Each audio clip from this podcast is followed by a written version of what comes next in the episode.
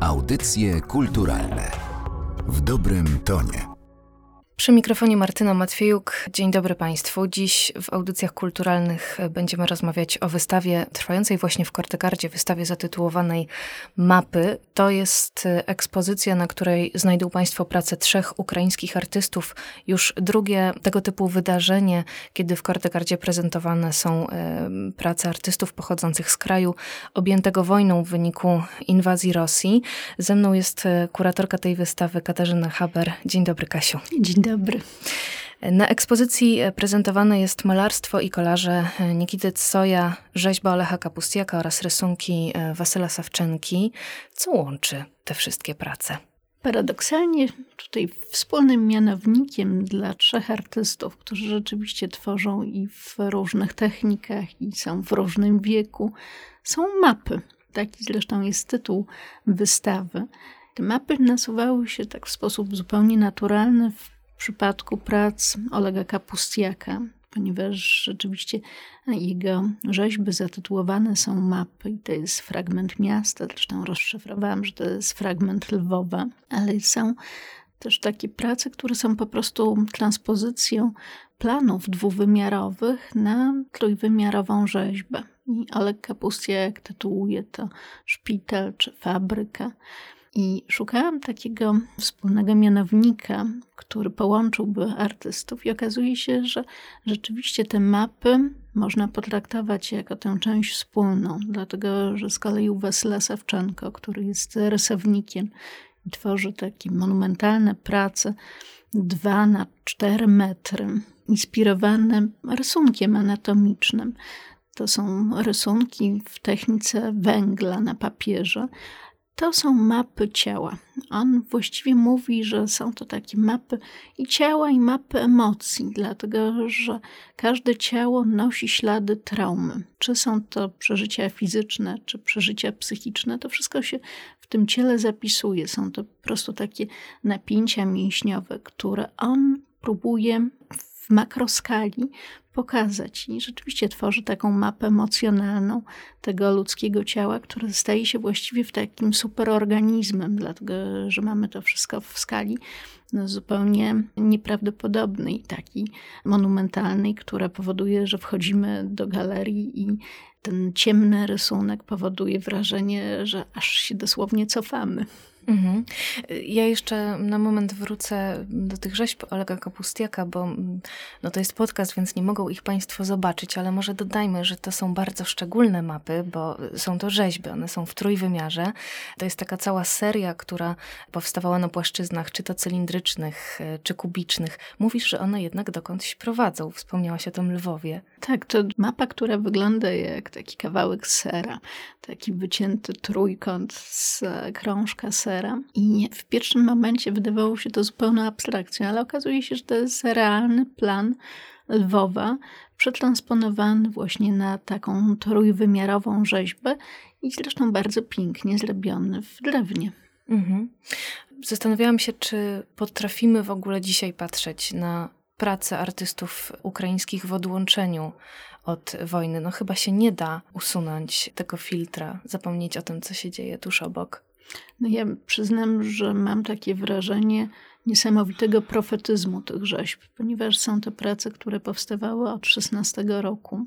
Tak jak chociażby w przypadku jeszcze niewspominanego przeze mnie malarza Nikity Tsoja, który też tworzy takie mapy z kolei cyfrowe. O tym za moment. Natomiast to są prace, które niosą ten bardzo taki potężny pierwiastek właśnie grozy i tak dosłownie mają ten aspekt profetyczny.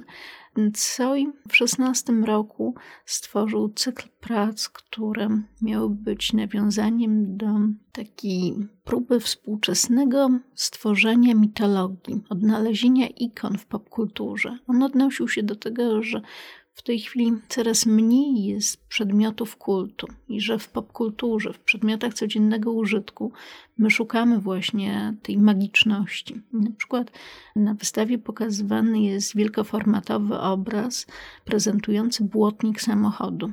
I tutaj ta mitologiczność, ta sfera sakralna pojawia się w sferze językowej, bo okazuje się, że błotnik to w języku rosyjskim, w języku ukraińskim skrzydło. Mhm. I stąd takie niesamowite nałożenie tych znaczeń i rzeczywiście no, próba stworzenia przedmiotu, który ma wymiar apotropaiczny co i zresztą tworzy część tych swoich prac na deskach, nawiązując właśnie do, do koncepcji ikon. Mhm.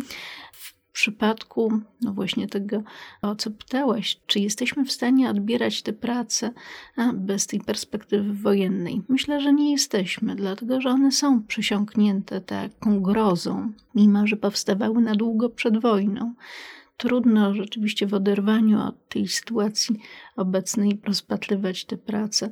Wydaje mi się, że na wystawie znalazła się jakaś równowaga. My nie patujemy na pewno, natomiast jest w tych pracach jakieś przeczucie nadchodzącego kataklizmu. Mhm.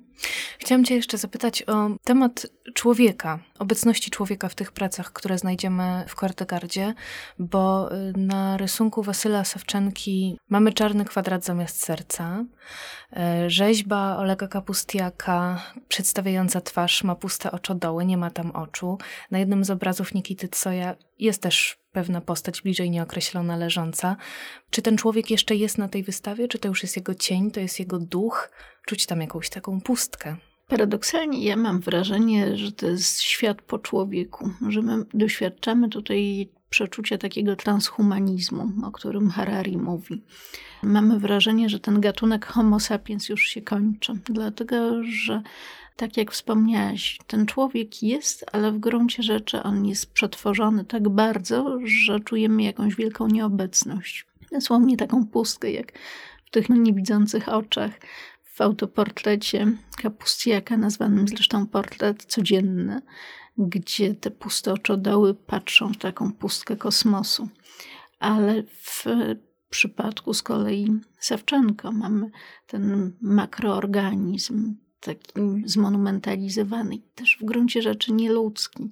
Tam pojawia się rzeczywiście ten kwadrat w miejscu serca i daje nam to do myślenia, czy mamy do czynienia już z czymś na poły organicznym, na poły sztucznym. Ale to chyba jeszcze bardziej czytelne jest w pracach Nikity Tsoja, ponieważ u Tsoja co i róż pojawia się motyw mózgu, mózgu, niby kamienia, na które nadrukowane są układy scalone. I e, u Tsoja mamy też na tych mm, obrazach, które są takimi właśnie ikonami, pojawiają się na przykład sztuczne kości albo tkanki, które robią wrażenie wydrukowanych, takie fragmenty mięsa, które są po prostu czymś zupełnie nieludzkim, sztucznym. No i pytanie, gdzie tutaj jest człowiek? U Tsoja ten człowiek leży po prostu chory i trzyma termometr w ustach. Mhm. W tekście kuratorskim przywołujesz też y, szaloną katedrę Jerzego Sosnkowskiego i y, opowiedz proszę o, o symbolice tej powieści, o tym, jak mogłaby się odnieść do tej wystawy. To jest powieść, która narzuciła mi się w momencie, kiedy analizowałam właśnie mapy i przede wszystkim rzeźby Kapustiaka, zwłaszcza szpital i fabryka. One robią wrażenie takich rzeczywiście bardzo niepokojących konstrukcji, dlatego że moglibyśmy je odnieść do modernistycznej architektury, ale architektury, która jest w ruinie. I stąd to moje skojarzenie właśnie z Amsterdamem, z powieści Sosnkowskiego, gdzie w wyniku pandemii, epidemii ludzie są zepchnięci, zmarginalizowani, właściwie czuje się tam tylko i wyłącznie obecność maszyn nie powstaje taka gigantyczna katedra, budowla, która przeszła już w ogóle wszelkie wyobrażenie, taką przekroczyła ludzką skalę. Staje się ta katedra takim superorganizmem, który ma zawładnąć światem.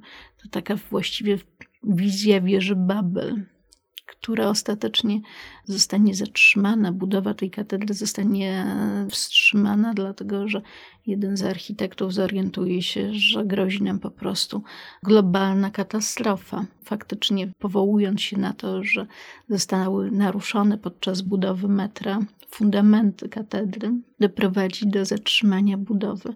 Ale ja mam wrażenie, że my dotykamy właśnie tutaj takiej wizji świata po człowieku, że ta powieść taka profetyczna Sosnkowskiego ma wiele wspólnego z atmosferą, którą wprowadzają ci trzej artyści z Ukrainy. Mm, to ten posthumanizm wcześniej przez ciebie tak.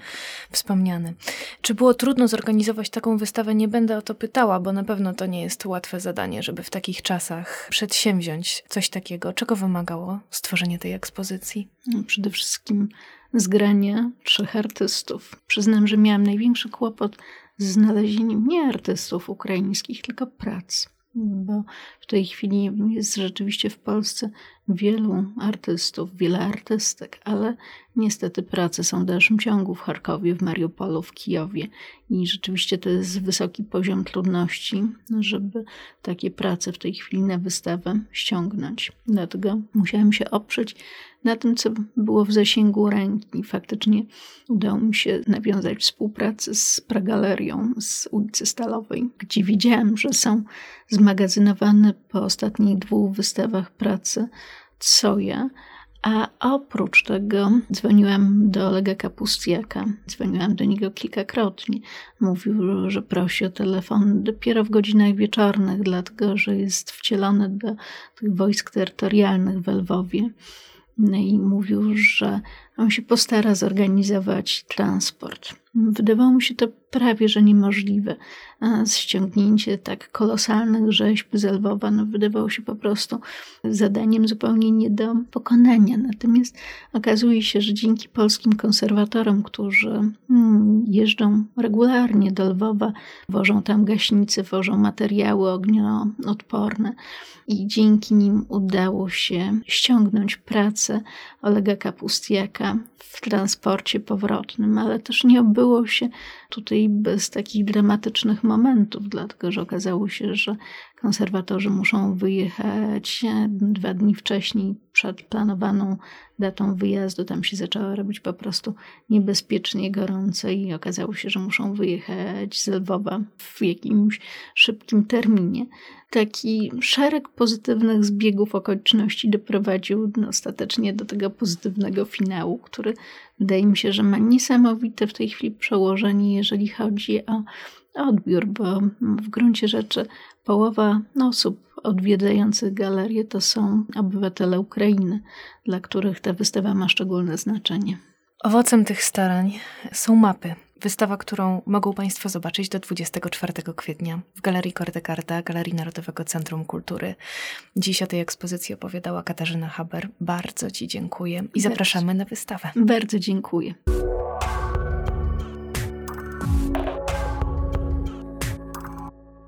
Gościem audycji kulturalnych jest Wasyl Sawczenko, artysta interdyscyplinarny. Dzień dobry, witaj. Dzień dobry. Najpierw chciałabym Cię zapytać, jak się czujesz, wiedząc, że Twoje prace wiszą właśnie w Kordegardzie przy krakowskim przedmieściu, tuż obok prac dwóch innych ukraińskich artystów, w tym jakże trudnym dla Ukrainy czasie? Czuję się tak, że jest to duża odpowiedzialność dla mnie jako artysta pokazać się tak prestiżowym miejscu i reprezentując swój kraj w czas wojny, wojny z terrorystyczną organizacją, którą jest Rosja. Cały świat o tym dobrze, dobrze wie i ja będę to powtarzał tyle, ile będę mógł, dopóki nie skończy się wojna. Ja bardzo dziękuję Narodowemu Centrum Kultury za zaproszenie do wystawy. Też Katarzynie Haber, która ze mną skontaktowała się i dość szybko udało się nam wybrać pracę. Dobrze, że te prace były na miejscu w Polsce i nie spełniło to żadnej problemy, żeby je dostarczyć do Kordygardy, przyjechać i też wyeksponować. No właśnie, w Kordygardzie można zobaczyć e, między innymi twoje dwie ogromne prace wykonane węglem e, na papierze, prace z cyklu MP przedstawiające mięśnie, tkanki, ale w takim bardzo dużym powiększeniu. No trzeba przyznać, że one robią ogromne wrażenie. Na czym ci zależało, kiedy tworzyłeś ten cykl? A, dziękuję. Tak, ten cykl zaczął się tak naprawdę w 2016 roku, kiedy ja jeszcze studiowałem e, na Akademii w Lwowie i równocześnie studiowałem na Akademii we Wrocławiu. I zacząłem po prostu budować takiego człowieka. Nie wiedziałem, że będę w stanie i będę mógł to rozwijać i kontynuować ale byłem ciekaw po prostu takiego maksymalnego powiększenia fragmentu ciała człowieka i jeszcze w dużym formacie. tak, czyli to była praca 4 na 2 metry, ponieważ studiowałem w Lwowie na malarstwie monumentalnym i duży format był dla nas jakby taką codziennością i nazwałem to jako MP, monumentalna praktyka lub marzenie i pamięć. I później ten projekt, on zaczął się we Wrocławiu. Po czym udało się wyeksponować i uzyskać też możliwość e, stworzenia kolejnych fragmentów na takiej rezydencji Roots Project w Berlinie, gdzie w ciągu dwóch tygodni powstała kolejna kolejny fragment. Później był Kijów, Festiwal Młodych Artystów w 2017 roku, po czym znowu Wrocław, później był Lwów i ostatni fragment, który powstał, był w Turcji i jeszcze też w Gdańsku otworzyłem w ramach stypendium Gaude Polonie w 2019 roku. Czyli ten projekt rozrasta się. Mam nadzieję, że kiedyś go skończę a również fragment powstał w Chmelnycku w Maslo Art Space w 2019 po Gaudy Polonie. Y, żaden z fragmentów nie był zrealizowany, nie powstał w mojej prywatnej pracowni. Każdy z fragmentów powstał na rezydencjach i za pomocą wsparcia różnego rodzaju instytucji kulturalnych i cieszę się, że mogę pokazać dwa fragmenty teraz właśnie w Kordegardzie. Czyli człowiek wędruje. Tak, tak. To jest taki człowiek, y, ciało, chociaż mało kto widzi tam człowieka, ale tylko po tym, jak mówię, jak powstaje ten taki moment takiej edukacji, tak mogę to nazwać, to ludzie zaczynają widzieć to. Mhm. I często ja im nie mówię, co to jest. I każdy w swój sposób interpretuje, rzeczywiście jest to jakby zauważalne że to jest taka forma, tkanka e, biologiczna, czy taka pewna żywa materia. Nie, nie widać tam tej takiej konstrukcji czy syntetyczności. No myślę, że też y, technika tutaj ma duży wpływ na to. Chciałam cię właśnie zapytać, jak się pracuje w ogóle węglem, bo wydaje się to szalenie trudne, e, żeby takie prace zabezpieczyć, przetransportować i potem też eksponować bez e, zmieniania ich treści. Zdaje się, że węgiel jest bardzo wymagającą pod e, tym względem techniką. Całkowicie zgadzam się, dlatego w danym momencie jakby szukam miejsca, pracowni, w której mógłbym na co dzień działać z węglem, ponieważ jest to po pierwsze bardzo brudzące. Całkowicie wszystko jest czarne i też nie każda rezydencja, nie każda pracownia może być dostosowana do, pod takim względem technicznym dla, dla stworzenia. Co do eksponowania, ostatni raz te prace były rozwinięte w Hiszpanii w 2018 roku w Barcelonie na wystawie Pigment Gallery. Ja, ja, jakby te rysunki zbyt często nie pokazuję, ponieważ każde rozwinięcie, każde pokazywanie trawmuje ten rysunek. Jest to papier i rzeczywiście jest on zabezpieczony, ten rysunek, lakierami odpowiednimi. Co prawda ostatnio to sam robię ten materiał dla zabezpieczenia, poprzez terpentyny i różnego rodzaju takie żywiczne, drewne pokłady, które pomagają mi właśnie stworzenia własnego lakieru. Więc to ma jeszcze bardziej, papier, węgiel ma jeszcze bardziej takie zbliżenie do skóry, do człowieka, do tej materii, ponieważ każde pokazywanie jest tą traumą, jest y, tym niszczeniem, które ja rzeczywiście później poprawiam i nanoszę z innej strony takie pewne wzmocnienie. Również człowiek i, i skóra, którą rysuję, pokazuje tą pamięć, ponieważ wszystko, co z nami się dzieje, wszystko, co my widzimy, co my przeżywamy, o czym myślimy, jest widoczne na naszej skórze. To, co jest wewnątrz, pokazuje się zewnątrz. Właśnie chciałam powiedzieć, że twoje prace, podobnie jak człowiek, się starzeją po prostu i zmieniają, wędrując y, pomiędzy kolejnymi wystawami. Powiedz jeszcze proszę kilka słów o generatywnym średniowieczu, bo to jest również y, projekt, y, z którego grafiki mogą Państwo zobaczyć w Kordegardzie. Jak na początku powiedziałeś, jestem artystą interdyscyplinarnym, czyli pracuję w różnych mediach artystycznych, nie tylko z rysunkiem, a również z grafiką, grafiką drukowaną analogową, warsztatową. No, to, co pokazuję na wystawie, jest to ostatni cykl, z którym pracuję, który również będę kontynuował. Jest to cykl generatywny średniowiecze, w którym łączę jakby techniki stricte komputerowe i techniki aquafortowe, czyli są to wydruki całkowicie zrobione w sposób aquaforty, tylko jakby sama grafika była stworzona za pomocą kodu zgenerowanego w komputerze i w pewien sposób, w taki postcyfrowy, przeniesiona na matrycę. E, nie mogę opowiadać o całości takich technicznych zagadnień, ponieważ jestem w trakcie badania naukowego, będę właśnie zaczynał pracę doktorską i ostatnie półtora roku pracuję nad, nad tym badaniem pod e, pryzmatem Aquaforte, bo ogólnie e, z 1 października tutaj na Akademii Sztuk Pięknych pracownię, którą prowadzę, teraz się nazywa Technik Cyfrowych i ona zmienia nazwę na pracownię grafiki postcyfrowej, czyli tworzenia grafiki analogowej, drukowanej za pomocą narzędzi cyfrowych i narzędzi numerologicznych. To bardzo wiąże się z transhumanizmem i posthumanizmem, o których mówiła Kasia Haber w kontekście tej wystawy. A powiedz jeszcze, jak e, wygląda teraz Twoje życie twórcze? Masz e, w ogóle siłę, by tworzyć, a może masz wręcz przeciwnie, konieczność, potrzebę tworzenia w tym czasie, w którym tak e, tragiczne wieści napływają z Twojego kraju? Ogólnie jest mi trudno skupić się nad projektami, które mam zaplanowane albo nad którymi chciałbym pracować i które miałem w głowie jeszcze do początku wojny. Do nich w ogóle jeszcze nie wróciłem, ale na razie zrobiłem takich dwa murale. Ostatni zrobiłem w, w niedzielę w galerii Layup, Layup Gallery w Gdańsku na Stoczni którą kuratorem jest Krik, taki graficiarz i artysta z Trójmiasta. I udało się stworzyć billboard i otwarcie będzie 30 kwietnia. Rzeczywiście to był temat jakby związany z, z wojną, związany z naszymi jakby kobietami, które walczą i które są na wojnie i które są silne i piękne. Można zobaczyć tą pracę u mnie na Instagramie. Jeżeli chodzi o takie codzienne działania artystyczne, to też nie jest tak. Nie tworzę teraz codziennie, bo jest dużo innych zadań, które realizujemy wspólnie z naszą fundacją, naszą galerią. Zbieramy pomoc i wysyłamy ją do ojca, który jest w chwili obecnej w Lwowie.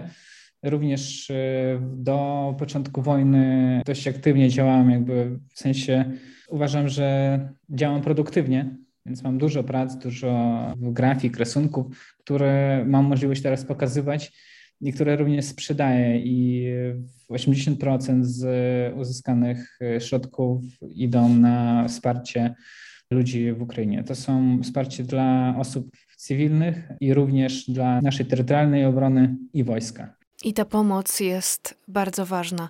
Bardzo ważne są również e, takie działania jak e, wystawa w Kordegardzie. Mogą ją Państwo zobaczyć do 24 kwietnia. Tam pracę trzech ukraińskich artystów, w tym i Wasyla Sawczenko, który był moim gościem. Bardzo Ci dziękuję za spotkanie. Dziękuję bardzo.